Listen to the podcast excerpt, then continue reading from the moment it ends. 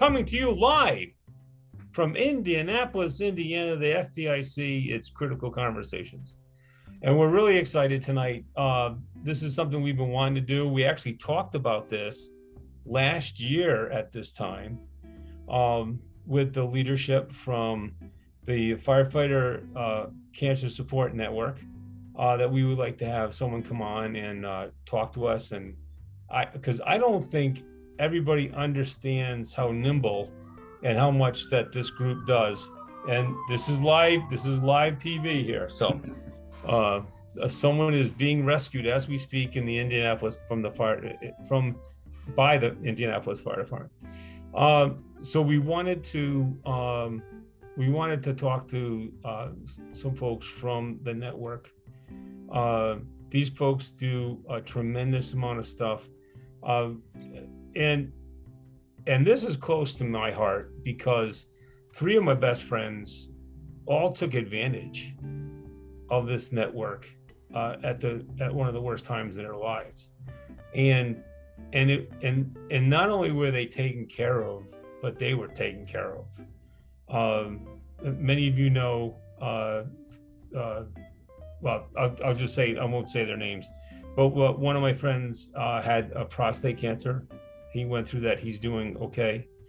Uh, another uh, uh friend of mine had a double mastectomy. This is a male, double mastectomy, and because he wasn't happy and the, some of the guidance he got about uh, a questionable questionable lymph node, he ended up having 16 lymph nodes taken out. Hmm. Uh, unfortunately, that really took a toll on him physically, and he eventually had to. He eventually ended up retiring, and then uh, a, a, mutual friend of ours, um, he uh, came down with the prostate cancer, and this was the amazing part because a, a bunch of us said, "You got to talk to these guys. You got to talk to these guys right away." So he called the, the general number, and within two hours, or less than two hours, not only did he have someone from the network contact him, he had someone from the network contact him that had the exact or as close as possible same type of prostate cancer. That blows my mind as far as depth of bench for this group. Um, the a majority of the stuff that we posted at the firehouse we got for free from these guys from the New York Chief Show. You know, no no gear beyond this point. All the big posters, all the posters about check-in, all those other things. We changed our physicals and added some additional testing based on the recommendations. We changed how we operated at fires for decontamination because of these guys. And these guys turned us on to the suppliers, the various suppliers for the wipes.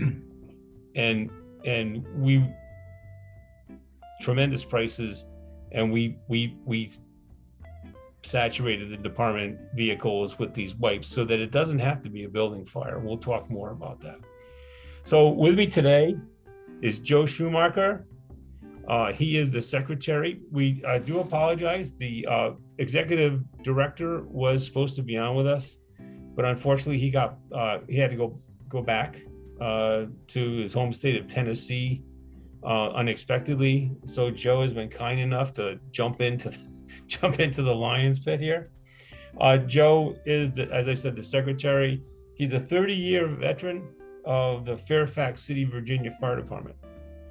Um, and I'll let I'm going to let him uh, tell you a little bit about well, how he got into this system and and and and why he does what he does. So, uh, oh, one last thing before I forget, I'm supposed to do this first, and I never remember. so everyone's muted, and that's not because we don't want to hear from you, but we come sometimes we accidentally hear from you, and we don't want to hear those noises. All right. So uh, when you come on, uh, that's the time to turn your camera on, or not if you don't want to but we ask you to, to leave those things off until you're ready to talk. That's from previous history. So again, Joe, uh, how did you get into this? Uh, I don't want to say this business. How did you get into this uh, this network? Uh, so first, Nick, thanks uh, thanks very much for having me today, and, and, thank you for the kind words about the Cancer Support Network. We uh, we're honored to be able to help the brothers and sisters in the fire service. Um, usually in their worst worst you know their worst moment, their time of need. Um, so I got into the fire service in I mean into the network in 2013. Uh, I, that was just unfortunately it was after my second battle with uh, with cancer, and a friend of mine at the department mentioned this organization and uh, you know said it might be something that I'd be interested in. So I started out uh, as a member, and uh, I think about a year later became the state director in Virginia, and then uh, about a year or two after that uh, was asked to join the board of directors for the for the network. So right now I'm the secretary slash chief operating officer. Oh, I, I, I missed that part. And oh, you're okay. and you're a multi-time survivor. I am. Um, I was diagnosed when I was 29 years old for the first time in uh, with testicular cancer. Um, very fortunate. It, it, was it was early. Did some surgery and uh, a little bit of radiation, and then I was good for 17 years. Uh, and really, kind of because of my first battle, uh, my my oncologist had told me, uh, "You've earned the right to be paranoid about your health." He said, and you know, based on what you do, you you need to really pay attention to your health. So he said, if, if something seems out of the ordinary, go get it checked out. You know, all it's going to cost you is your copay. So I fortunately took that uh, took that advice, and um, in 2017, uh, excuse me, 2013, I noticed a lump in my groin, very small. Uh, but it didn't go away. So I went to my primary care physician, and uh, he initially just thought it was an infection and put me on some antibiotics. And, uh, you know, said, come back and see me in 10 days if it's not gone. And it wasn't. So we did a, uh, or they did a needle biopsy, and it came back as non Hodgkin's lymphoma, which is a blood cancer. Uh, so one of my questions to my oncologist was, "Hey, could could this be related to my earlier battle with testicular cancer?" And he said, "Absolutely not." Um, he said, first of all, you know, testicular cancer is a solid tumor cancer, whereas non-Hodgkin's lymphoma is a blood cancer, so they're completely different. And he said the time time in between the two is just too great, you know, for there to really be a a link from one to the other. So I uh, I was I had some surgery and again a little bit of radiation. Caught it early, thank goodness.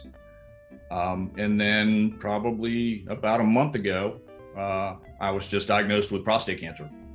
So we're in the in the process of dealing with that. But again, it, it, it's it's a positive outlook. So doing well. So two key two, key things I want to really uh, jump on there, and the the the first one is something that's very important that we talked about in the in the pre-broadcast that if if something doesn't feel right wherever it is if it doesn't feel right you need to like you said it's it's just $25 or $50 or whatever the copay is and and i know uh, again from the the other folks that i talked about earlier they are hypersensitive yeah. about anything Matter of fact, uh, one of those folks, the COVID, was not a good thing for him because it really ended up secluding him because of the side effects and the long term the possibilities so he really he really had a tough battle in that um, because again not only did, did he have to worry about the regular covid whatever lack of a better term, but but could could something else be exacerbated and then and then come back? And then the second thing, and and I shared a, a family story. It's all that that personality, that you know, being a fighter is huge. I don't think people give it as much um, credit as it deserves Um, but in my life, next to prayer, that would be, you know, the the the biggest biggest thing we need to carry the sword for is to take that battle on. Yep, I agree. Um, as we talked a lot of a little bit is, in my opinion, having a positive outlook uh, when you're battling cancer is is half the battle. Um, you know, you you have to have the the thought process that you are going to beat it. You know, uh, and and the other thing that you you mentioned was the impact COVID had on us. Uh, and, and, that's as the nation in general. But I, I can tell you when COVID started, um, one of the people who's an advisor to us in the network, she works uh, for a, a cancer treatment facility. And she told us when it started, she said, What you're going to see is a decline of people being diagnosed with cancer uh, while this pandemic goes on. And she said, and then what you're going to see is when it's when the pandemic is starting to settle down and we're getting back to a little bit of nor- normalcy um, we're going to start to see a, an increase uh, in the number of people that are being diagnosed with cancer because during the pandemic they weren't going and getting their screenings. And if something didn't feel right they avoided going to the doctor then. So unfortunately or there, was, or there was no slots. Right. Um, and, and, unfortunately, I can tell you what we're seeing at the network is bearing out what she said. Um, our numbers are up as far as the number of people that are reaching out to us that have been diagnosed. See, and and uh, there, I remember seeing numerous stories where they took because it's kind of acute care, right? It's kind of right. the same concept, right? And it's isolation, it's all that kind of stuff because traditionally, unfortunately, we have to really make people sick to make them better and we lower their their uh, ability to fight off other other bugs right. as part of that thing. So that this those same spaces that were used for the for the chemo and for the acute care and and uh, bone marrow transplants and all that that were perfect, right? They were they already had the double uh, airlock and all that. They were perfect for COVID. So there were people who were actually not getting their six months and they weren't getting their yearly and they're not they, there was no opportunity for them right. to do that right because those nurses were doing covid or that space was taken. And there was also that fear obviously that the, if you got this tremendously high covid occupancy in the hospital the last place you want to send a potential cancer patient is in that exposure. So it's like a it's it's like a bad it's like a bad cyclone. It, it absolutely is, and and something that everybody in the fire service needs to understand is that because because you are in the fire service and you've chosen to pursue this uh, either as a career or volunteer firefighter, it doesn't matter. That your chances are nine percent greater than the general population to get cancer, and unfortunately, if you do contract cancer, your chances of passing from it are 14% higher than the general population because of the things that we're exposed to. So it, it's it's really kind of scary. I have to watch out. I added an extra zero. every, every time I tell everybody, I tell them it's 60% higher. But it's but, it, but it's nuts. And uh, the other thing, you just never know. I mean, that's it, if there's one thing that we have learned from COVID is nothing's positive. Not, not I shouldn't say that. Nothing is guaranteed. No, wearing an N95 is not a guarantee. Uh, particularly in the early days, you know, wearing a, a bandana over your nose is not a guarantee. All all that other stuff, the, but it all reverts back to again similar treatment where it's that hardcore isolation, pressurized, all those kind of things. Uh, but but as in your case and in many cases, you know, it, it just, it, it's not the same one. It's not a reoccurrence. Right. It's completely different. Right. We, we as the fire service have to get out of the mindset that it will never happen to me because it will. What, so the fellow I told you about that had the mass, double mm-hmm. mastectomy, he's a pretty analytical guy. Yeah. So he went back and he had the he had the gene test. He had every test, presumptive test that you could get to take a look at where this come from. It didn't come from his family. It didn't come from where he came from. It came, it, it, you know, 99% chances it came from where it worked. Sure. Again, back in the day, you didn't put a mask on until you could, until it was either too hot to breathe or you were starting to really start coughing a lot and you needed to clear your head because you're getting a little dizzy. Right. Right. Or, or you didn't, you didn't wear a mask at a car fire. Never, you know, never. Yeah. And, and there's nothing worse than a car fire. You know what I mean? As far as, And, and I think, you know, another thing that um, we've gotten a, over the course of the years, we got a false sense of security, I think, because of air monitoring on fire scenes. Um, big point. and, and the problem with that is what we're monitoring for doesn't have any direct correlation with cancer. Um, the the number of chemicals that we're exposed to in a just a normal house fire, if you will, is mind blowing. You know, So we're getting closer with we're getting closer with the cyanide because you can get a direct reading uh, meter for Right. cyanide. The problem is you can't get a direct meter for the zines. right? They don't they don't make a vazine. They don't make a all these zines. They don't make a direct reader. Now you could get a colorimetric tube with colorimetric tube, right, which doesn't like particulates and is only sixty percent effective anyway Right. to give you some idea in there, but knowing it's all we can do to keep the carbon monoxide and the, and the other fire gases by using a four gas meter and to get those and to keep everybody to keep their mask on until you, everything is cold and wet. Exactly. And, and we we can't get people to do that. It, it uh, I'm an incident safety officer, so this is I am the, that guy. I won't say what kind of guy I am, but that's the guy who's who's going to call up there and say, uh, "You got a meter up there?" No. All right, come to the door because you're about to, right? And put everybody back on a mask until we we get it. And again, I know that that's fifty percent, right? I'm trying to keep the carbon out of them, you know, and give them better oxygenation, but it's not doing anything. Sure. And, and we actually have, uh, uh, we're very, I'm very lucky. Our, our department doesn't have a lot of money, but when they spend money, they spend it very wisely. So we do have attached to the four gases a cyanide direct reading. So that that kit goes up into that space. Um, and if you remember, Providence had a terrible. Uh, uh, luckily, uh, well, they, it didn't go great, but they had a significant experience up in Providence because of cyanide, right? Um, that that uh, caught them off guard.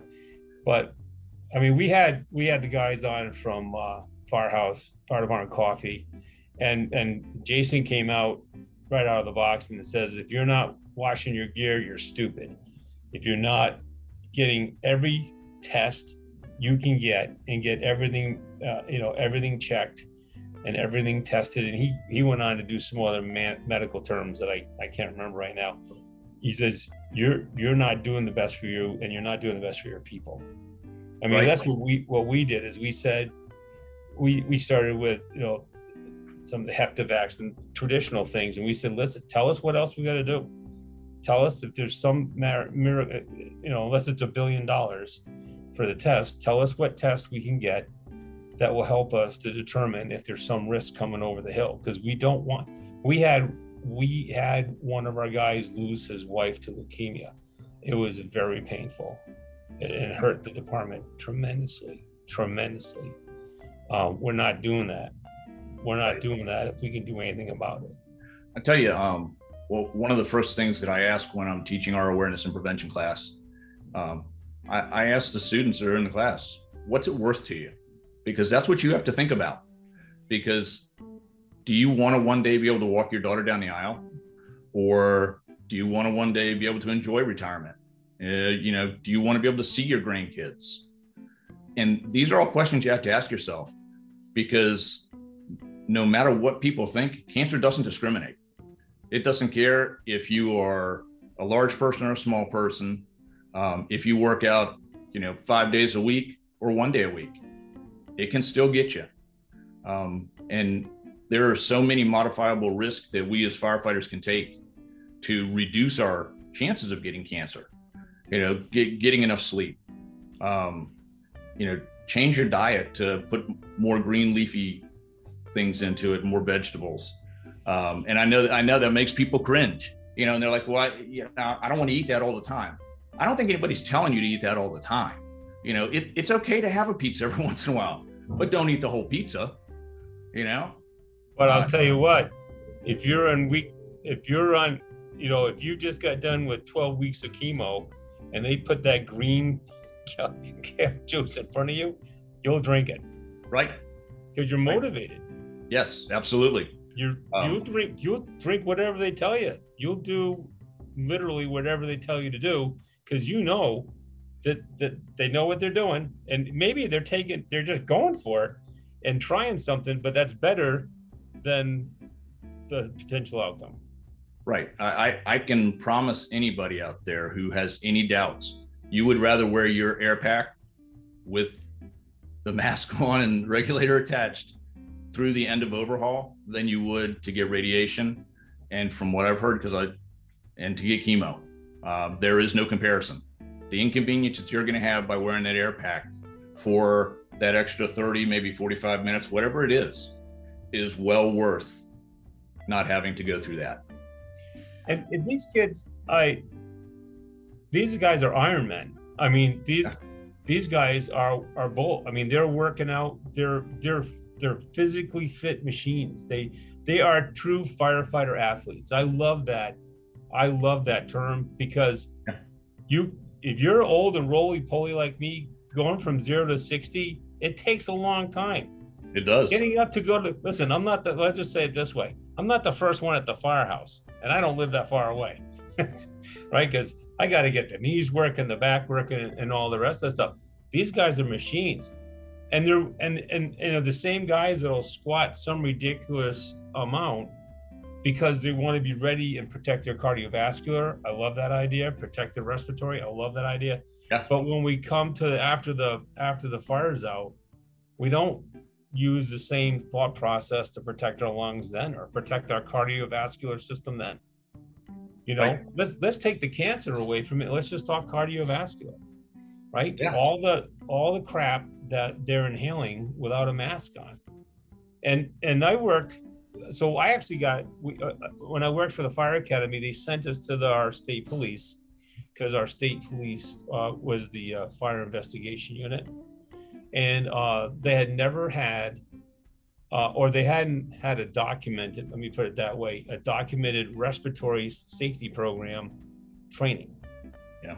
So they had us go there. So we we we're you know opening ice breaking we said why do you think we're here and and this guy says so i'll stop having spontaneous nosebleeds and my head snapped i said what he says i want to stop having spontaneous nosebleeds i get home i get in the shower and i start bleeding out my nose and then three other guys go oh yeah that's it's messy it's terrible and i thought they were i thought they were fooling around they weren't Wow. They were straight up. And then in that unit, in that unit, several members, several members have had several battles with uh, cancer, and we've lost some. We lost some great people. Matter of fact, one of the one of the guys that was just the nicest guy in the world. Uh, he ran it, sergeant that ran it. One of his proudest days was he showed me the new truck, the new response vehicle, mm-hmm. and one of the things that they were so proud about is that instead of having all the gear, all the turnout gear and all the all the jumpsuits, and behind them sitting on the chair, they were all in an isolated cabinet in the back, in the back, in the because yeah. it was an F two fifty four door. Sure. All the gear was in the way back. And he was so proud of that. He says, I'm not going to have my guys get cancer anymore. And six months later, he was gone.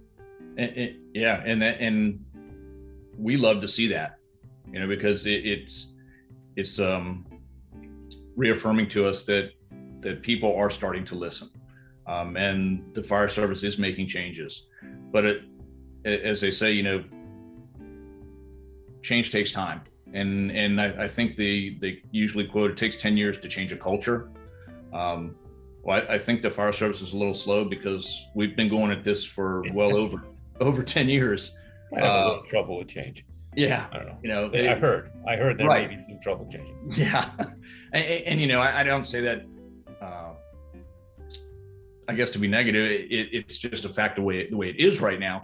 But the positive, like I said, is things are changing, um, and, and people have to remember, you know, i- if you make the effort to change one thing, whether that's cleaning your gear or making sure that you shower, you know, immediately after a fire, or, or whatever the change is, um, you're reducing your chance of getting cancer you know? And and we can't stress enough how important that is. Um, it's just the the impact that it has on you the impact that it has on your family you know we, we all I, and i think a lot of people think about well, how, what's going to happen if i get cancer and it, it's typically they're it. they're thinking about the impact on them but it's you know, it- it rolls. no, it doesn't only affect you, it affects your family. It, it affects your department, your shift, your crew, you know. So people need to You know, think. it's, it's it, I, I, don't- I, this is going to come out wrong. It's not meant to come out. It's not. It's gonna. It's not. I'm, not what I'm trying to say, but I, I'm going to use the example. When you have someone who visits the firehouse, and they have a better shade of gray than they did two weeks ago, and you're excited. Right. You're excited for them because they haven't looked pink in a long time right. and and their body is just battling, battling, battling. Let me talk about a a, a, couple of things that it, it kind of goes to the strategies. So last uh, again a couple of months ago we had um, the guys from Fire Department Coffee on, and um, one of the fellas is up by Phoenix, Mhm. and so in the valley, very strong, very strong procedures and policies. There is actually uh, a, a, a safety sector specific to decontamination for the firefighters. Um, and so we talked a little bit about that, leaving the stuff on the front lawn, don't bring it home, all those good things. One of the interesting things uh, that he said was in, you know, we're struggling, I think, as an organization, as a culture, to get a shower, a good hard uh, shower in to, and really and really scrub. You want to clean up, but people want to kind of get cleaned up, but they're not like really working. In his department, you take a shower, you get dried off, you go back in, and you take another shower. Okay. Uh, because what they found was this the same thing. If they got sweaty within the next 24 hours, they were they were they wake up the next morning and they'd be like washing their face and the and the towel would be all black again. Right. And so they were doing too. The other thing we heard of, and and he was saying they were getting ready to do this, they were getting ready to put in saunas. We had heard that here in Indianapolis, there are some some stations where they have not only a sauna for you to sweat in, but they have stationary bikes. Okay. And they want you to go into the sauna, get on the stationary bike, they crank the heat up, they get you to they want you to sweat. And they they actually have to use hazmat pads underneath the bikes. Yeah. Because of the goo and all the stuff that's coming out. And then they go and they go and take their shower. And even after that, after their shower, there's still stuff coming out of their pores. Right. Right. And and, and I think unfortunately, that's um, just a, a a part of what happens with us because of what we do. You know, it that's going to happen. You know, there's there's been question. Well, do I take a cold shower? Do I take a hot shower? Um, you know, some people say you take a hot shower because it opens your pores and things come out, but do we know that for sure? And I, I don't know that the science has proved that this that everything comes out because they can make the argument too that by opening your pores, you're allowing stuff to get get in more. Um, Maybe we start with a cold and then go with a hot. right. You know, and, and Get the big chunks off. yeah, in in the can at the Cancer Support Network, what we what we stress to everybody is the most important thing is that you take a shower. you know, we See, that's- we honestly don't. That's the problem. We'll argue for days about whether it's a hot shower or a cold Right. shower, and the end result is we won't take the shower Yeah, take just take we don't a want shower. to be wrong. Yeah, it, it, it's it's amazing. God, I love this business, right? the more it changes, we'll more into argument. We had we got into an argument about uh, well, I won't say an argument. We had a discussion at a meeting. I said, "You come to the city, we're going to hose you off." Right. It's get tell you guys get ready. They're going to get wet. Yep. We're going to hose them off, and we got an immediate reaction. You're not touching my guys. we don't want the water pushing the debris into their into their skin. We want to use the wipe on our face. Okay. Uh, I, I, if you want to do that before we wash your skin, go through an extra couple wipes. That's, I'm fine with that. But you're going to get, we want you to leave our crap in our yard. Yeah. And we don't want to send you home dirty so you can get the truck dirty, get your boot, you know, get the hall dirty, get all that other stuff. We're going to hose you off. Right. And we want you to actually take your gear off and, and, but if you haven't been able to bring extra stuff and all that, then we got off on this other thing, you know, Yeah. uh, that we can get crazy on. Yep. Uh, it's, uh, I believe, um, I think it was Gavin Horn. I don't quote me on that, but I think it, uh, Illinois Fire Service Institute that they did a study. And if I remember correctly, it showed that uh, just by using a brush, only a brush, to get all the heavy stuff off of your gear when you come out of the out of a fire, that that will that will reduce the surface contaminants on your gear by about 23%. Now, if you add soap and water, that takes it up to about 85%. And what people need to be be really clear on is we're not saying that reduces your exposure by 23% or 85%, but it, it reduces what's on there that can get into your gear and, and be absorbed then into you by that much. You know, so it is as we said, if you just implement that on the fire scene, then you're reducing your chances. You know, we're not naive enough to think that we're ever going to eliminate cancer in the fire service because I, I think it's just the nature of what we do. We're going to be exposed to carcinogens. It's, you know, something that a risk that we know we're taking. But just because we accept that risk doesn't mean we shouldn't take proactive steps to reduce it. Um, and, and the simple things that you can do, like, you know, personal decon on the scenes, um, like you said, wiping your face, that kind of stuff goes a long way towards hopefully preventing you from ever having to get, you know, ever getting cancer and dealing with that. I got to tell you, that doctor from Illinois is, is a wizard. uh, and and but at the same time, without using really scientific words, she scared the crap out of me a few years ago. Sure. I was watching one of her one of the podcasts, and at the more she talked, the more I got motivated to Yeah. to take a, a deeper look in this. The, the, the other thing that I that I talk about, and then it was in one of the classes, and I can't remember which one, is that down in one of the I call them the Prince counties, the Prince George or Prince whatever, somewhere's down there, they took a recruit group they took blood and urine samples. Mhm. Then they they allowed them to get perfectly dressed. They there was no hurrying, no speed, everything covered. They ran them through, I think, three, what we would call a Class A fire, even though most of the Class A's are Class B's when they melt, but through regular furniture fires. They then went back and did uh, urine and blood, and they found solids Yeah. in the blood. Yep. And- And the and the thought, good, you're you're making me feel good because I I was scary that I was actually misleading people, but they found the explanation they gave on the cast was here, here, right, on Yep. all down here, and other soft squishy parts Sure. would have been so vascular that that would actually open up the gland everything opens up and it's like taking a bath. It's like being thrown with your gear into a pool. There are no dry spots. Right. same concept. There are no safe spots.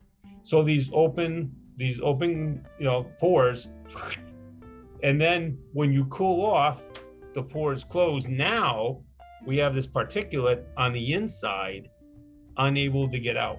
And again that, Right. that goes back to your hot biking or cold uh, hot so hot shower or cold shower Yeah. but but this stuff's in their system and, and where's it going to go where does all the blood go it's going to go to your kidneys right it's going to go to your liver and then brain and just make the rest of the trip Yeah. you know because that's what the liver and the kidneys do that's what they do for a living Yep. right They filter.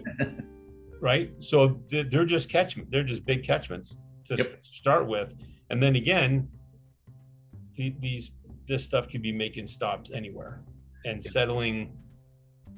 They've had some pretty bizarre tumors and places that don't normally get tumors. hmm Uh, and again, the same again during some of these studies, there's there's tumors that don't belong where they are. Right. They're they're, Yeah. they're not that kind of tumor. They're, in other words, they're and it but but at the same time, it hasn't been somewhere else. Many times when they find a tumor that doesn't belong in the neighborhood, they'll go look in that neighborhood to see if there's something there, right? To see if it mastatized, mass, yeah, moved. Yep. metastasized. Yep. Thank you. We used to just call it Mets. I don't know why we call it. but anyway, and and they would go looking, thinking that this was a traveler. Wasn't a traveler. right. They don't know how it, they don't know how or why it got where it got, and it didn't Oh. make any sense. I, I I think it was within the last five years or so. Uh, there was a study came out of Ottawa, and what they did is at the beginning of um, of a shift, they would do. I, I, don't remember if it was urine samples or blood work, but on the firefighters, um, and then if if they ran a fire during that shift, they would do it again. And what they were finding, if I remember correctly, is up to three and a half times the levels of polycyclic aromatic hydrocarbons in their blood um, Oh. or in their systems, you know? And and that, that's a group one carcinogen. It, it's the worst of the worst that you can get, you know? So it, we are without a doubt being exposed to a lot of bad stuff every time we run a fire. And it doesn't matter if it's a car fire or a dumpster fire or a structure fire or food on the stove you know with all structure fires including wildland um, there are car- known carcinogens that we're being exposed to so we, we as the fire service as firefighters need to be doing everything we can to reduce our exposures You know, if you talk to the hardcore scientists about smoking meat, and I love a good barbecue. yeah But in all seriousness, if you you talk to some of those folks, they're not real happy. right They're not happy that we're using, even if it's it's. I'm not talking about treated wood. I'm not talking about tarred wood. I'm talking about cutting down a, some uh-huh. oak, and and and cooking with it, but indirect heating and smoking it. They're not happy. Yeah. Besides the fact that there's particulate over the top of it, even if you can get past that, they're not happy with the the fact that when they analyze that smoke, it's it's not a good thing. The other Right. thing I wanted to go back to before I forget is the food on the stove. yeah Does anybody use metal, real metal appli- uh, spoons and spatulas anymore? No, nope because they're using non-skip, non-skip, non-stick. By the way, which doesn't isn't real good for you when it gets heated up right at the high temperatures. That's a Yep. whole nother Teflon. That's a whole nother eye. But so you take that and then you take these these solid hydrocarbon spatulas because that's all it is. Yeah. It's the same idea. It's the same idea as fake furniture. It's the same idea as all these other things. They take a hydrocarbon, they fiddle with it, and then they turn it and squirt it into any mold you want, and then they sell it at the dollar store. It, Right. yeah, firefighters need to change their mindset and and stop thinking of a house fire as, as just a house fire or uh, or or just a building fire because we don't know what's in that building when when it catches on fire, and we we need to really think of it as a hazmat, you know, because you don't know exactly what you're being exposed to. No, ap- ap- matter of fact, that's why we have we blended a couple of hazmat law, hazmat OSHA laws into the fire service for other reasons. Yeah. But again, it's just, it's it's the same thing. One of the one of the things that again I I think you guys put on the program. I'm not 100 percent sure, but one of the things that I profess all the time, and and we kind of get it, but we kind of don't, is when you're when you're done squirting water, everything in the room is cold and wet. Mm-hmm. Nothing smoking, nothing steaming, cold and wet. You should be able, not that I would tell you to take your glove off, but theoretically, you should be able to, whatever is left there, right? You should be able to put your hand on top of it and be cold and wet, nothing coming off. And then they said, go outside, give it a few minutes, see if anything starts. And then they said, put the fan on for 20 minutes. Yeah. While you're doing that, you can go get clean.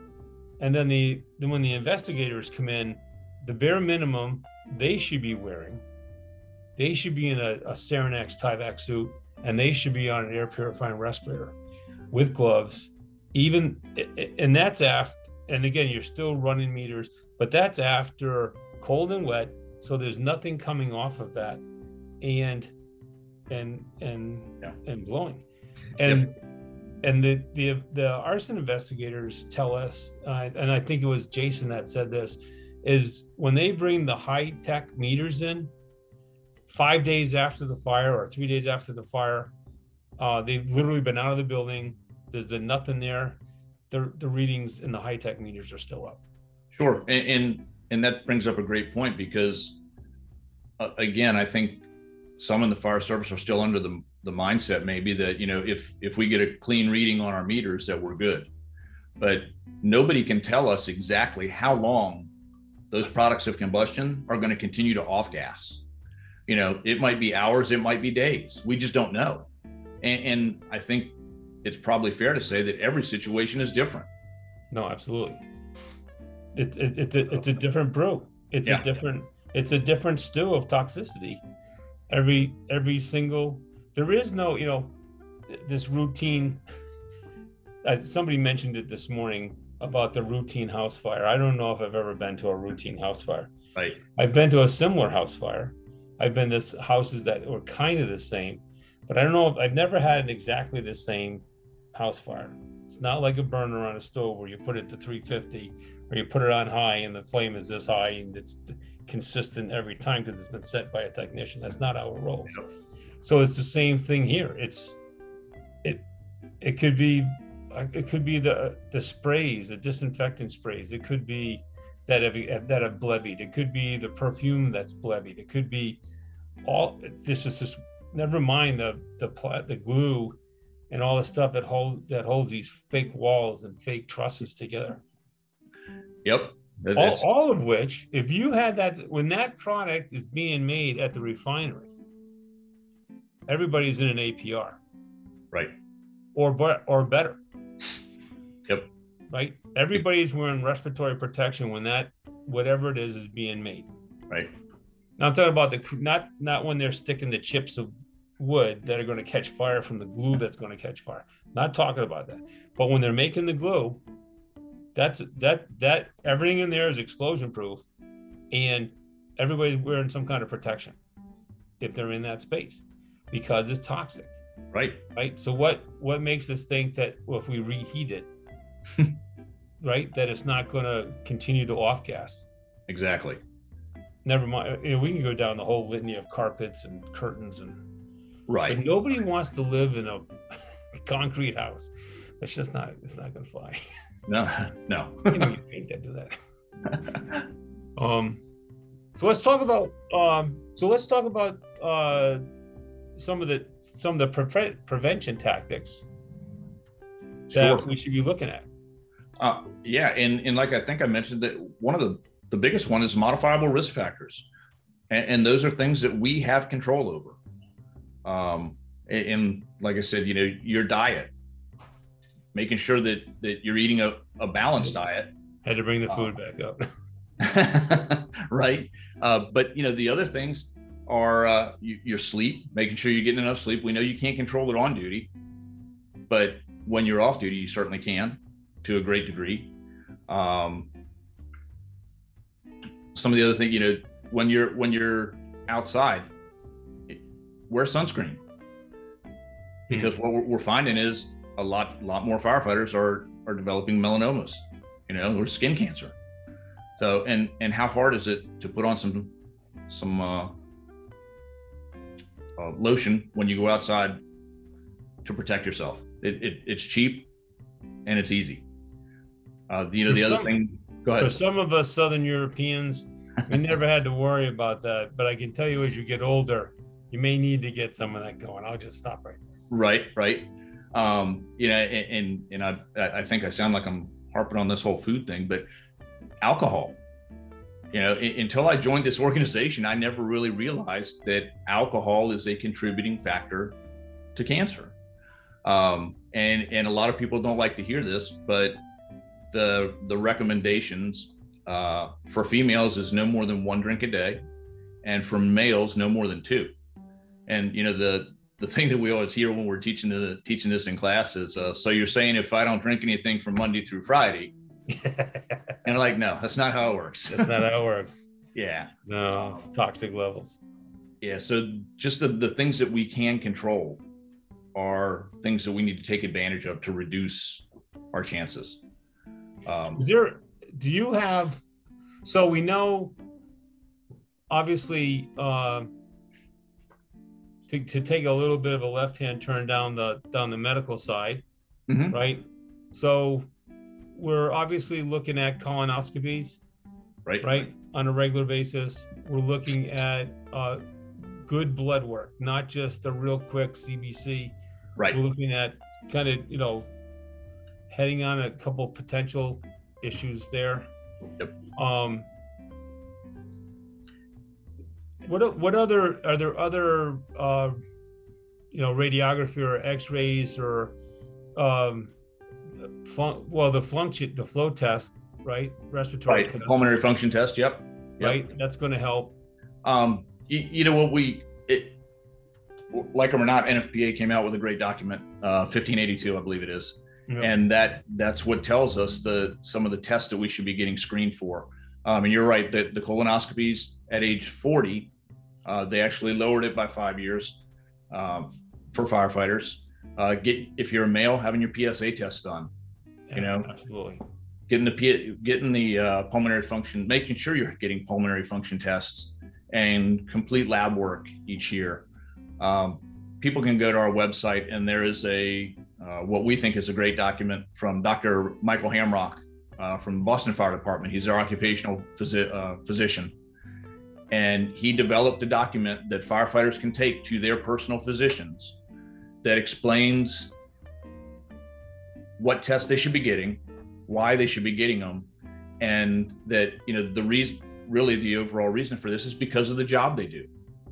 Um, and, and again, that's whether you're a volunteer or a career, it doesn't matter. You're still being exposed to the same things.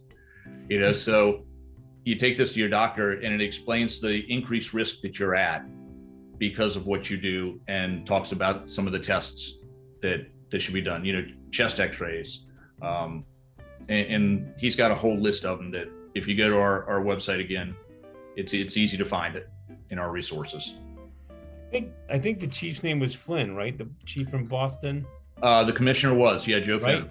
Yep. I got to tell you, you want to talk about stepping up and and grabbing the bull by the horns. Oh Yes. my God, he Absolutely. I I was on a panel with him.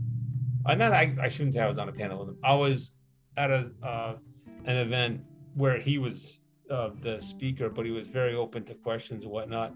Yeah. And and we had a great conversation, and uh, they really, they really said enough is enough, and we're gonna go. We're gonna go full bore. The stuff they put out, the PSAs they put out, just great Yes. um, they they really really dug in deep and they sold the city on getting the stuff they needed to get and making the changes they needed to make It- it- they they went as far as to change some of their tactics. Um, if if I remember correctly, when they would approach a dumpster fire or a car fire, they they weren't taking a hand line to it. You know, that they were hitting it with a deck gun, especially especially a dumpster fire. nice Because you know what are you what are we going to save in a dumpster? right It's it's already trash. We've determined that. Yeah. Um, it, so there's there's no sense in putting ourselves at greater risk when we don't have to. You know, so Right. Yeah. absolutely Commissioner Finn has been a uh, a great advocate for firefighters, especially where it comes to cancer awareness and prevention. And he's been a great, great friend to our, our organization. They did just a tremendous amount of just a tremendous amount of work. And it was right. all and to listen to him speak, it was impassioned. Yes. He he had friends die. He yeah. had friends and he watched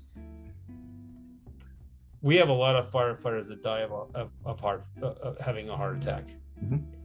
And obviously it's very sad and it's upsetting and, and heartbreaking. Uh, and I'm not trying to lessen the blow, but it was instantaneous, and that's what makes it a shock. Uh, watching someone, uh, again, I'll go back to that sergeant, watching someone that was probably 235 and rugged as a bull when he got sick, yep. and when they when they buried him, they said it was like carrying an empty box he yeah, might it, he might have weighed hundred pounds. Right. It, it's heartbreaking to see. You know, it, you don't want to live that. Yep. Um, and, and, again, this is why, you know, we, we we have to get it through folks in the fire services mind. Like again, they have to ask themselves, what's it worth to them? You know, to, to make these changes. And most of the changes are are free and they're easy. You know, and the ones that do cost a lot of money nobody nobody expects you to change the design of your fire station overnight you know? Uh, I, I think everybody is rational enough and realizes that that's probably not going to happen to a large degree until you do a renovation or or a rebuild. Um, and and those cost a lot of money to do you know? But those, those are the really the exceptions it's it's the easy things like you know what? How how much is it going to cost a department to put uh, a bottle of sunscreen on each unit? So when the guys go out, guys and girls go out, if if it's going to be a long duration incident where they're outside, they have the ability to put that on, um, or to you know go out and get get some wipes and put them on each unit, and and make them a part of. As soon as the folks come out and get that gear off, they wipe wipe their face neck, hands down. You know, if you, if we think about it, I, I think as a as a the fire service as a whole, we have gotten better about doing uh, personal decontamination when we come out of a out of an incident. You know, some are better than others, but but we are as a fire service getting better. Uh, it one area that we see we continue to fall short um, is do people wash their hands when they get to the canteen before they eat? right. you know? And, and it, it's it's something that probably most of us don't think about. But again that's that's a simple tool that even if the canteen had uh, wipes for your hands you know how long does it take to wipe your hands off before you before you grab that candy bar or a cup of coffee or whatever it is? If you're going to have a case of water on the engine put a box of wipes. Exactly. Yep i'll tell you the other uh the other thing is the federal government or the Fire Act will give you the exhaust equipment for your firehouse. So yes, if, it, if, it's physically possible to get that put on and put in, that's a that's a no brainer. Yeah. Yep. For for Fire Act, I, I've never ever ever heard anybody, and again I don't I don't read all of them, but I've never heard of anyone being denied that. It's like putting sprinklers in a fire alarm system if you have people sleeping there. Sure. It's it's it's a no brainer. And again, I've never the only time I've ever heard of the fire alarm being denied is if you it was a, a station that did not have people staying there. Sure. And they even tried, they even wiggled it. Well, you know, during storms and blah blah blah blah and civil unrest or whatever. They try to say, listen, we do have people that sleep here sometimes, but just not all the time. But yeah but for again, if you if you have people staying in the building or even not, uh, getting an exhaust system that meets their standard is is is is not a far reach for that. And another thing that uh, I I can tell you, I would like to see departments try for the ones that don't have two sets of gear. You know, it that that is not a cheap expense, and, and I think everybody realizes that. But again, the those FEMA grants that are out there, um, the fire prevention and safety grants, the fire, it apply for it through that. You know, and and I, somebody would have to tell me better, but you have a very small cost share typically to be able to outfit your It's whole 10%, department. yeah. It's you usually know? like ten percent, five or ten, depending on what the what the amount is and what you're trying to do. Right. John Rose, John Rose, you getting that written down, buddy? Well, because this is again, there's a there's a piece of legislation. My understanding is coming up or in discussion on on our hill, and uh, again, one of the things that a lot of departments struggle to do is to have a clean set or have the ability to clean a set fast enough to get someone into it. Usually, the clean set, I mean, the the uh, backup set is the gear that we've successfully, you know, fought to re- to replace because of the technology and the condition of that gear. So Yeah. the good news is you have a clean set of gear. The bad news is we took the gear out of service because the technology was such that it was too hot, too heavy, too whatever. You know, it's not the best thing. Would I wear it? Absolutely, because it's better than wearing this this gear that we got to get cleaned. Right. You know, I Um, think uh, I, I think one of the ways that departments can approach maybe the second set of gear or the the diesel exhaust capture systems is if if you ask your your municipality or whoever's paying for it, um, how much is this system going to cost you compared to how much is a diagnosis of cancer for one or two or three of your firefighters going to cost you?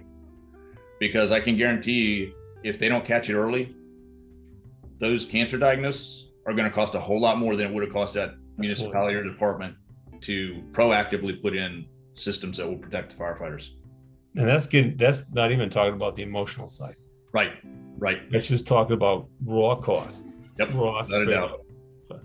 So we've been talking uh, for a little while on prevention. So let's let's swing the uh, let's swing the pendulum here.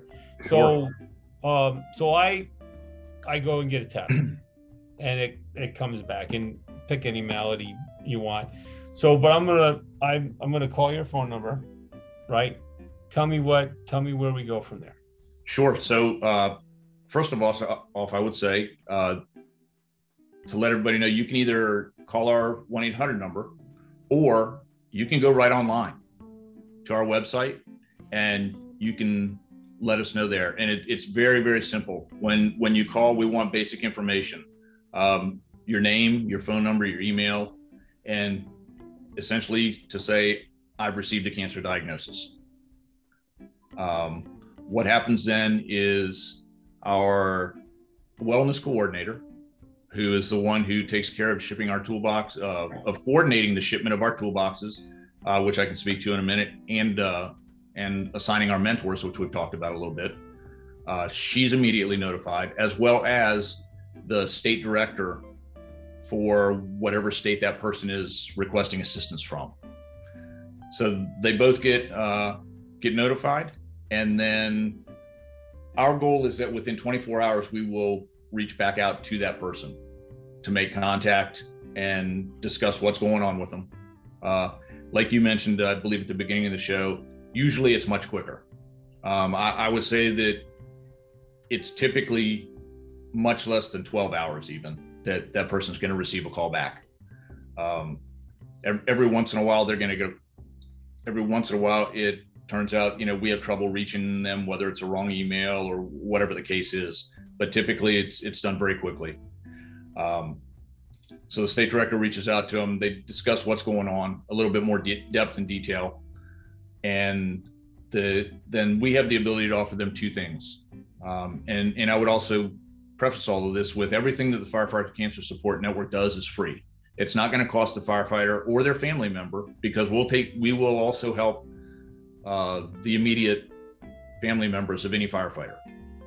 So it doesn't cost you a thing to reach out to us And Wow. it's and it's confidential. and it is confidential. Yes, without a doubt. But we'll the first thing we'll talk about with them is our toolbox, uh, and and it's it's a little hard to describe the exact dimensions, but it's uh, it's bigger than a bread box, but smaller than a refrigerator. I'll tell you that. uh, it, and to give a, a little bit better description, maybe one of the things that is in that toolbox is hanging files. Um, and and people might say may say why why do you have that? You know, well, unfortunately, what somebody who's been diagnosed with cancer finds out fairly quickly is they're going to be receiving a lot of uh, insurance documents, uh, workers' comp documents that they need to file, probably. Um, unfortunately, bills. You're going to get lab reports, uh, correspondence with your physicians. And the idea behind the hanging files in this toolbox is you can put all of that in one place. And if you have any questions about it, you know immediately where you can go find all the information that you need for your battle. Um, the other thing that's in in the toolbox that we're extremely proud of is what we call our Firefighter's Guide to Cancer Survivorship. And that is uh, about a 240, 245 page, essentially book. Um, and it's designed to take the person battling cancer from their diagnosis all the way through remission. And the way it does that uh, is a few examples is like the first chapter is on questions that you may want to ask your physician. Um, I can tell you that when you hear you've got cancer, um, you you kind of tune out for every, everybody's different, but you know you, you tune out for a while because all you've heard is I have cancer, and and all those questions are going through your mind. Am I going to live? How long am I going? to You know, so you're probably not thinking the most clearly at that point. Um, but this this first section is things you may want to ask your physician, like, um, are there other options other than the treatment plan you've laid out for me? You know, uh, or should I get a second opinion? And, and, I can tell you one of the things, at least with the network, we recommend everybody get a second opinion uh, because if nothing else, it'll validate what your your physician has told you initially. Um, and and in some cases, you'll get a differing opinion, in which case I would I would recommend people go and get a third opinion because you want to be able to have all of the information that you need to make wise, informed decisions about your treatment. Uh, so that, that's kind of the first section. The the next one is, or, or throughout the book, we, there's a section on the Family Medical Leave Act to, to educate folks to what they are uh, entitled to. Uh, we have a section on cancer presumption laws. You know, you talked about those a little bit, and I can tell you that there are no two cancer presumption laws mm. that are alike across the country. Every single one is different. Now, the the section in our book that discusses it, um, it does it in generalized terms, so people understand, you know, that there are cancer presumption laws, and that they need to check into what's available in their state. Typically our state directors can give them a little bit more information on the type of cancers that are covered and the particulars to their state you know what what may be available to them. Um, the the last section in the book is it it's a it's a glossary really. And we got it from our friends at the american cancer society.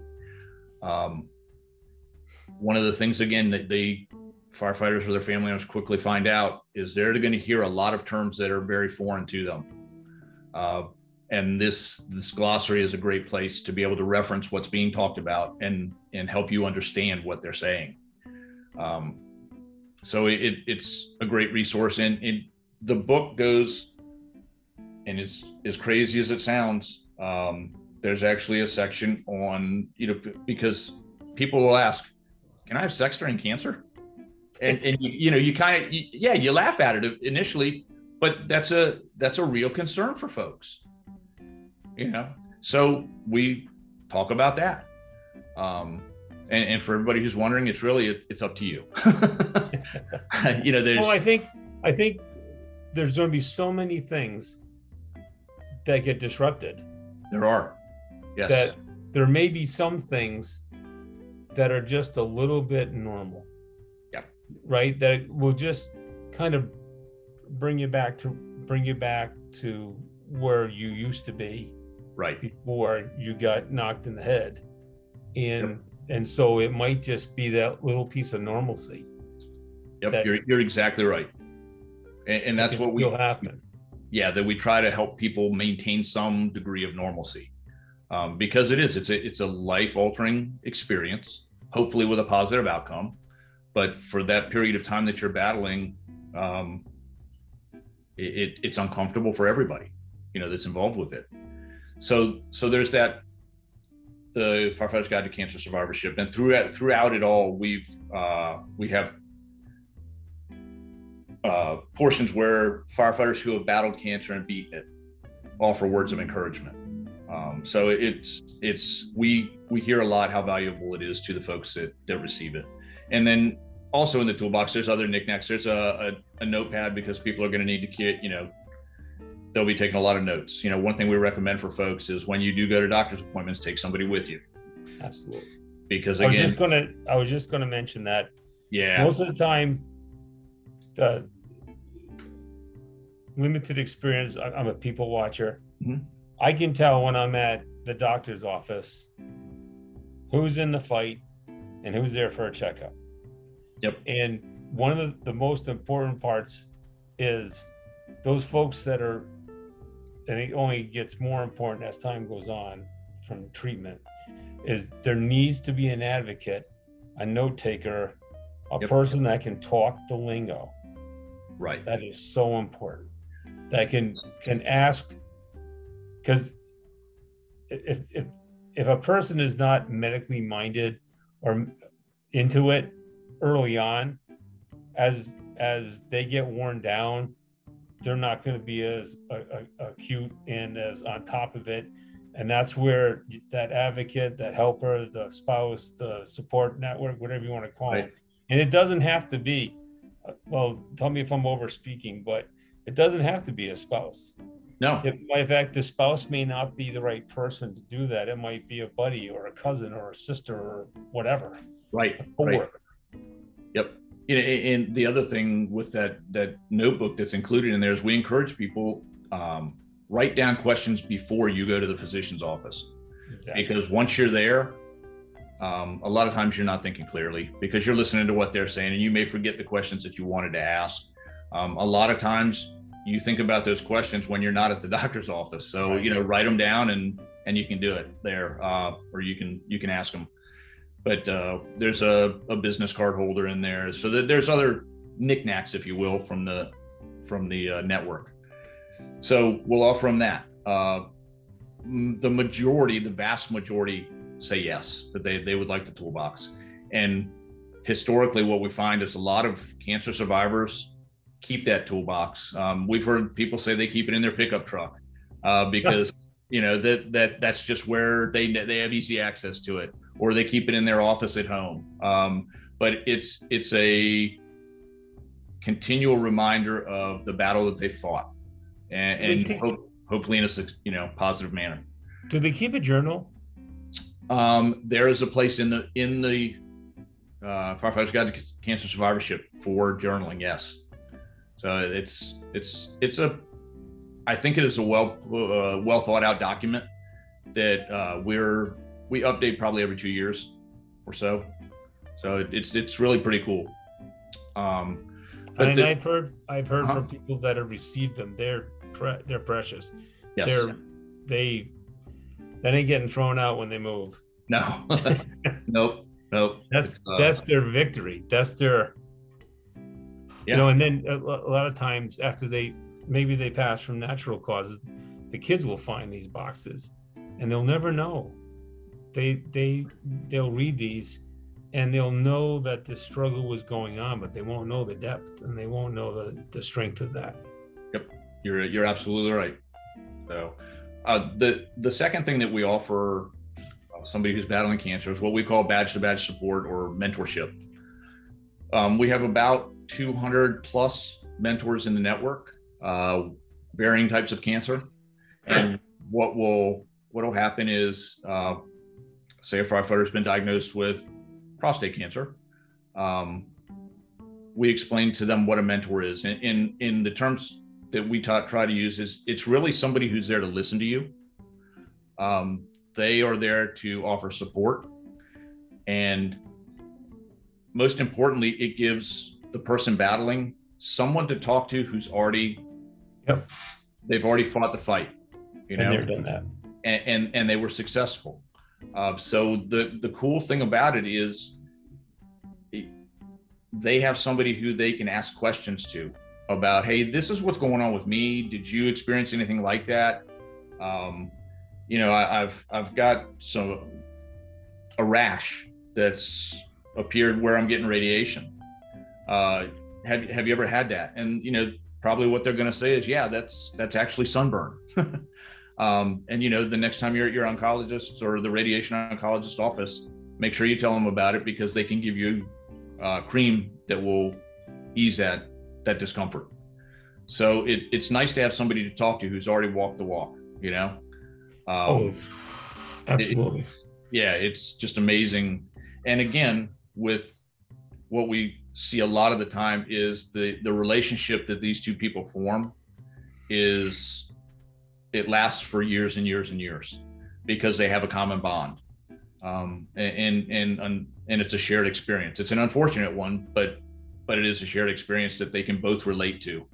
Um, and it the what I've, I think I forgot to mention is so if you're diagnosed with prostate cancer, what we try to do is pair you up with another firefighter who has beaten prostate cancer, um, or they've beaten you know, they've beaten the cancer that you're fighting. Now we're we're not always successful in that because unfortunately sometimes we do find um, somebody gets a rare cancer that that we just don't have somebody who's who's experienced. Um, and in that case, what we'll do is try and pair them up with somebody who's had a similar type, so that they can at least relate to to what's going on. Um, in in my opinion, it's it doesn't even matter that they've had the same cancer. It's the fact that they've had cancer, and they understand the fears that you're going through, and all of the emotions that are wrapped up with that. You know, some sometimes the mentors all they do is listen um, and, and, that's that's a skill uh, to be able to do that to, to listen to what's going on and and hear what they're saying and understand it and be able to to respond in an appropriate manner you know with empathy and sympathy and just to to say hey you know i get it i, I know what you're going through so it, it's a great program um, unfo- well, fortunately, we we have plenty of mentors, but we're always looking for more. Uh, if anybody who's willing to share their experiences with with another firefighter. So was it was interesting. Last year, we were at the comedy show, and uh, you guys had made a trip mm-hmm. into uh, I think it was here in Indy. It was and, right, and you guys went and visited yep. one of the brothers from Indy who was in uh, in the middle of uh, in the middle of some treatments, and it just it just really brought home that whatever it takes, yep. we're gonna we're gonna do what we can do. Yeah, it's uh, as I think I said at the beginning, we're actually very honored to be able to to support and help firefighters who are battling cancer. You know, it's it's it's an unfortunate experience and we're happy that we're in a position to be able to hopefully make that experience a little bit easier for them. So. It's it's it's a it's it is it's just amazing work. Yeah. um and it's it's not easy. We're as a general rule we're fixers right? That's right that's how we're wired we're wired to fix people uh or fix situations i shouldn't say people so it it does take a special person to be able to just sit and absorb. Now, unfortunately, or fortunately, those folks that are your mentors have been there, right. have climbed that rock, has have walked that road, all those other acronyms or uh, examples, um, and they know how important them being able to talk to somebody or wishing they had somebody to talk to.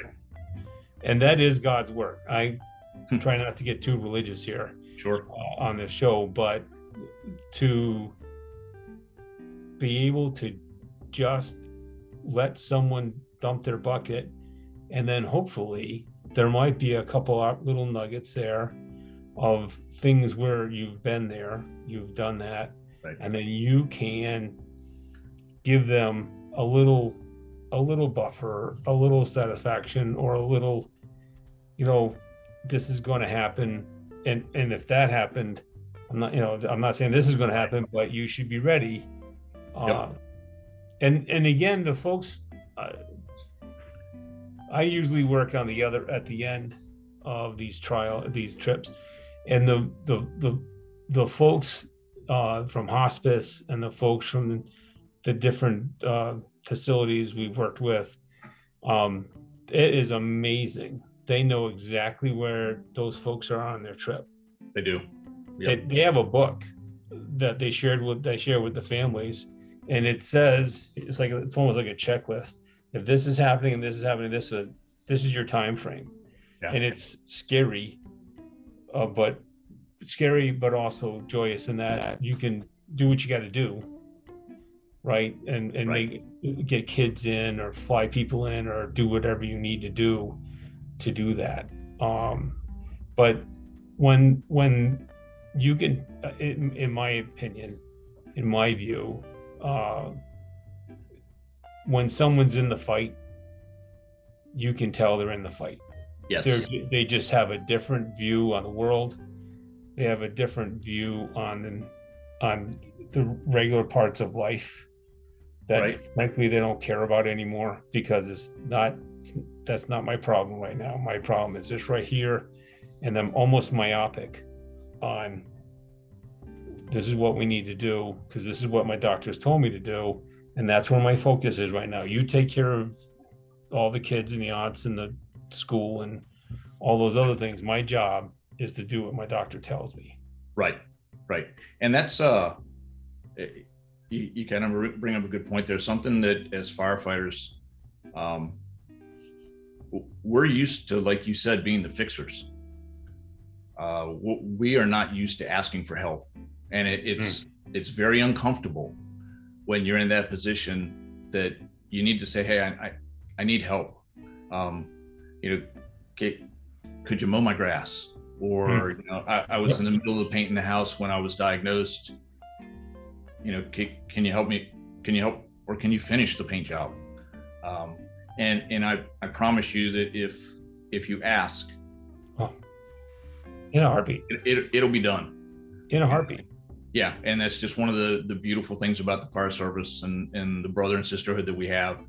Um, you know we, we may not always get along but when it comes down to it we will take care of each other.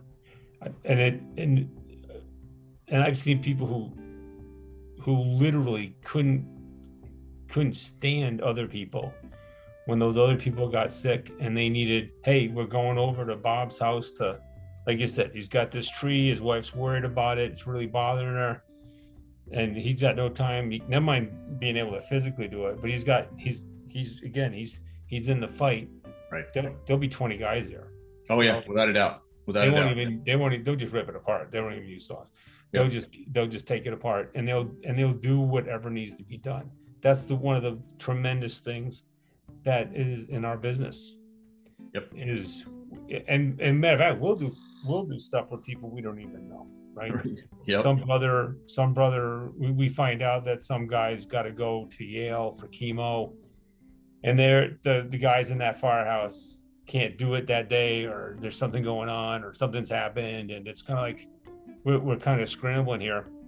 There's guys that'll that don't even know this dude. They'll pack him up in his car they'll shoot him down there hang out wait and bring him back or they'll make arrangements to for someone else to get him back or watch their kids. It's you know that we shouldn't forget that our spouses are tight. Mm-hmm. i mean it's as, as tight as we are at a firehouse i've seen pissed off wives because at funerals, the, the, the guys at the time, the guys all got to stand up close to to the casket and the and the, and the wives were treated like like right. everybody else. Where and a couple wives decided to take care of it and they they went up because they wanted to be by that guy's wife. Right to yeah. be there for for her yeah it, you know it, so it, there's a whole there's a whole group of support that we don't think about they're just as tight they're, they are they um, they care just as much and, and it's it's good you mentioned the spouses because that that is another uh, service, if you will, that we offer as far as the mentors. Uh, because a lot of the time, everybody focuses on the firefighter that's battling cancer. Um, when what we need to really remember is it's not only that firefighter who's battling cancer, it's his family. Absolutely. Uh, and although the firefighter is experiencing the physical part of it, uh, the family is experiencing the the mental part and having to care for that firefighter. But we we are fortunate that we are able to offer um, spouse or partner mentors if if they are requested. You know, and it's somebody who can one spouse to another can talk to them about, hey, I understand what you're going through. Um, and and you know these are the things that helped me when I was I was caring for my for my firefighter. Uh, so it it it's it's nice to be able to take care of both sides of the family. One of the most important jobs at the at the Fallen Firefighters Memorial is their survivors. Yes. And and uh, so what we do, or they do, is we not only break up the survivors. Uh, so we take them the, the kids. They're sent one way. We take the moms, or uh, or wives, whatever.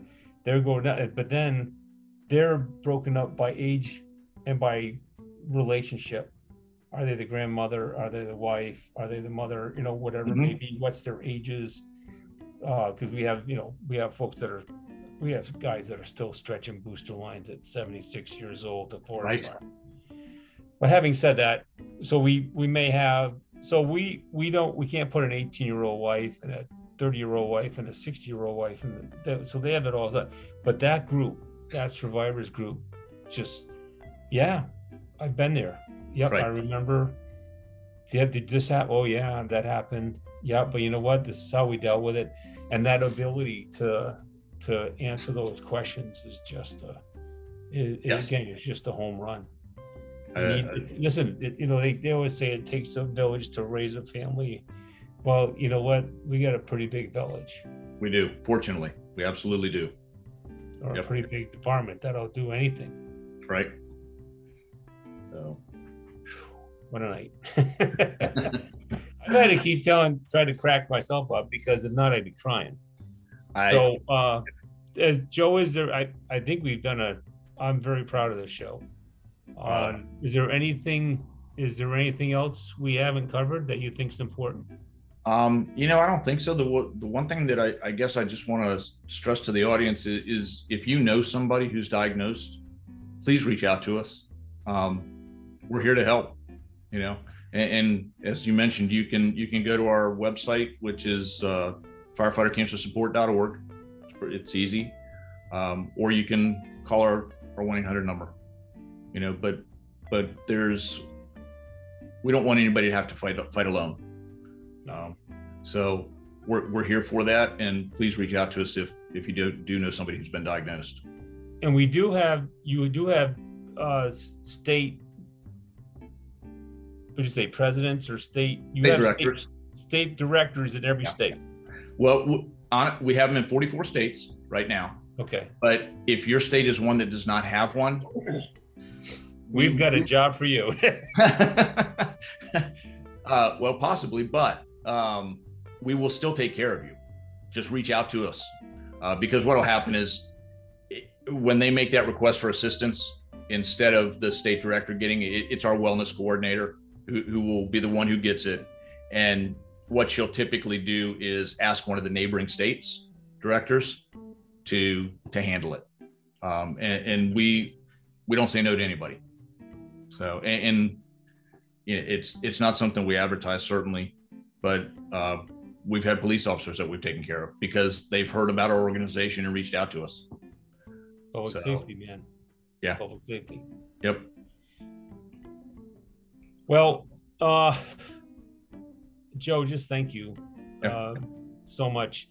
Um, so I, I, you might have noticed that I am not wearing my black JLN Associates shirt. Uh, instead, I am wearing, I'm going to have to stand up here a little bit. I am wearing my, the shirt that I'm not wearing tomorrow. but uh, a whole lot of people are going to run a 5K tomorrow in memory of folks that have that have either had cancer or have passed from cancer. Right. Uh, we've already got the roads are already shut down here. Uh, it's, it's a very exciting event tomorrow night. Um, I will not be running in that for obvious reasons. Um, but it was the least I could do to buy a shirt. Yeah, and we try to support to try to support the group in some way. Yeah. Uh, they have helped close friends. They do a hell of a job. These guys are all volunteers. Nobody's pulling any money here. Right.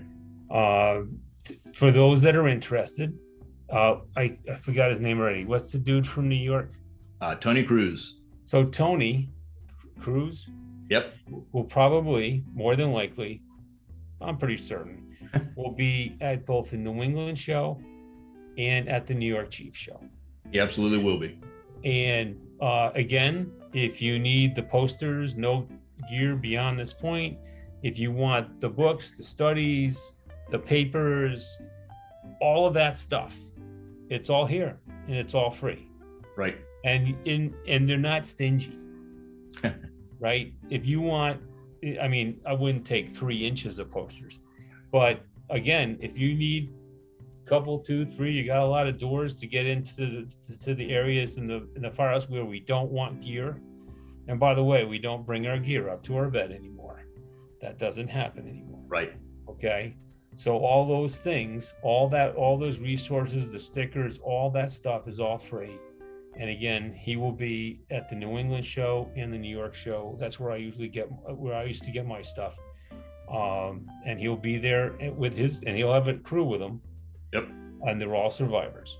And, and all you have to do is ask. Just walk up and and they they they like talking to people. They're kind. um, and they'll take good care of you. And uh, so I'm I'm just really thankful uh, for the network, for the stuff you do, and and and Joe, you did a great job.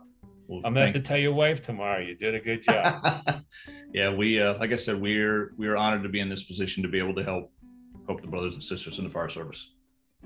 very very good. All right, so let's open it up. Uh, Alan, you got anything, or John Rosa, do you have anything? Dave, any questions for Joe before I move on to upcoming events? I don't see anything in the nothing in the chat. And Okay. no questions from the peanut gallery. All right, then uh, Joe, if you don't mind hanging around for a couple of seconds here Absolutely. as I get my composure back. uh, dry throat, you know, it- the air conditioning in here is dry. All right, so let's talk uh, upcoming guests. Uh, Billy G, I talked to him today. Uh, we're working on a, a date for May for him. Uh, some other folks that we got coming. The, the one and only Rick Lasky, Pride and Ownership. You might have heard about that. That was a book that went pretty well. Uh, uh, Rick, um, Oh, we do have a question from Alan. Let me interrupt that. Does it matter if one goes to a specific cancer hospital? Oh, I went away too fast. Hold on, hang on. Um, does it does it matter if one goes to a specific cancer hospital versus a general hospital for can- cancer care? That's a great question, Alan. It, it is, and and what I would say is, um, this is probably going to not might not sound right, but if you have one of the more common cancers, um, then then no, it's probably it's probably fine to go to, a, as you say, a general hospital. Um, however, if you have one of the more rare cancers, uh, what I would encourage people to do is seek out um, National Cancer National Cancer Institute facilities. Uh, those are those are the big boys when it comes to to cancer research and treatment. Uh, they're the ones who are dealing with all the latest and, and greatest uh, science and technology and ways to treat cancer. So it, it it is kind of dependent on the type of cancer that you've been diagnosed with. Uh, whether whether you see somebody in your hometown or local area, or you may have to travel to uh, to a, a greater distance to another facility. The the one thing to know about that too, though, is that there are resources out there that will help firefighters as far as travel expenses um, and and lodging and that type of stuff that you can you can seek out. Um, the American Cancer Society has has some facilities that they they run as far as housing. Uh, the Leukemia and Lymphoma Society they they do. Another great resource to to look at um, if you're unfortunately receive a diagnosis is something called Patient Resource, um, and it's a website patient patientresource.com. But they have a lot of uh, publications on specific cancers that if you're diagnosed, you could, I'm, i would imagine, find your cancer um, and get information on it that will not only educate you, but they also have the a resource directory. Um, if you say, you know, I, I, need help with insurance or I need help with travel, um, they can point you in the direction to get those resources to you. The, the other thing that's uh, I have two things popping in my head. First one is a um, good friend of mine, Scott DeWolf. Um, he ended up. I even want to talk about his cancer because it was the most bizarre, scariest thing. But so he went to the. We are very lucky in southeastern Connecticut. We have actually a really good program. Uh, it's affiliated with Yale, but they really. Uh, and, I, and I apologize, I can't remember the name of it but they really do a good job. But he he went that, so he went to one of the big boys, and they uh, took a ride up there. They did a full workup, and they said, "We're not going to do anything different. So you can spend all those hours in the car coming up here. We're going to give you the exact same cocktail, the exact same drugs, and and we can't promise you anything more than they're promising you." So they were very open about that, and so so again, rather than three hours and and doing all that stuff you know, he just he just stayed home.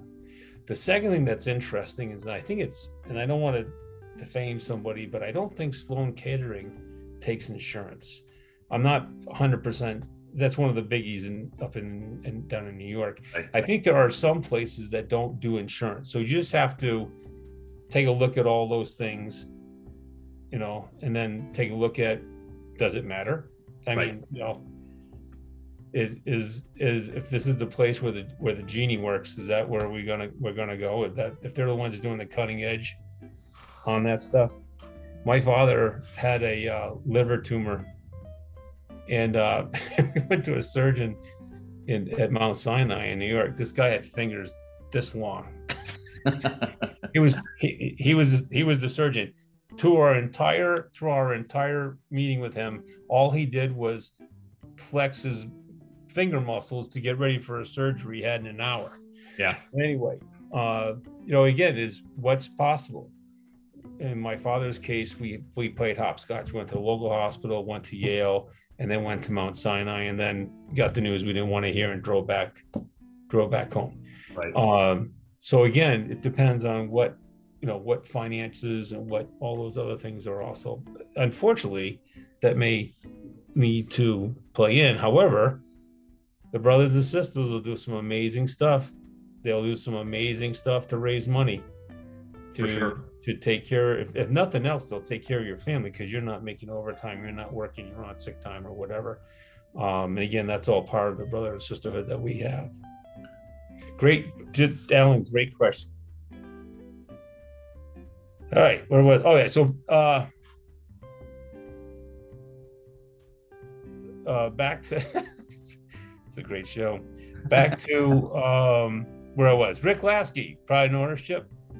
Uh, Lenny Gersa, some of you guys knew him. He know him. He used to work at the Department of Public Health. Uh, Lenny was on a ventilator for a very, very long time uh, down at Yale for COVID.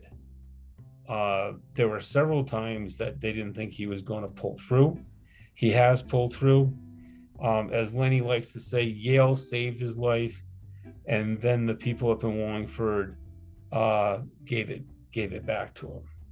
Um, so he'll be telling us his story, um, and and and this is a guy that had to learn how to walk and talk and eat again, um, and he's back and uh, he's he's not as back as far as he'd like to be because he'd like to be running as a paramedic again. But we're they're working on that. So uh, that's it for tonight, folks. Thank you so much for coming again. Thank you, everyone. Have a great night. Thanks, everybody. Guys.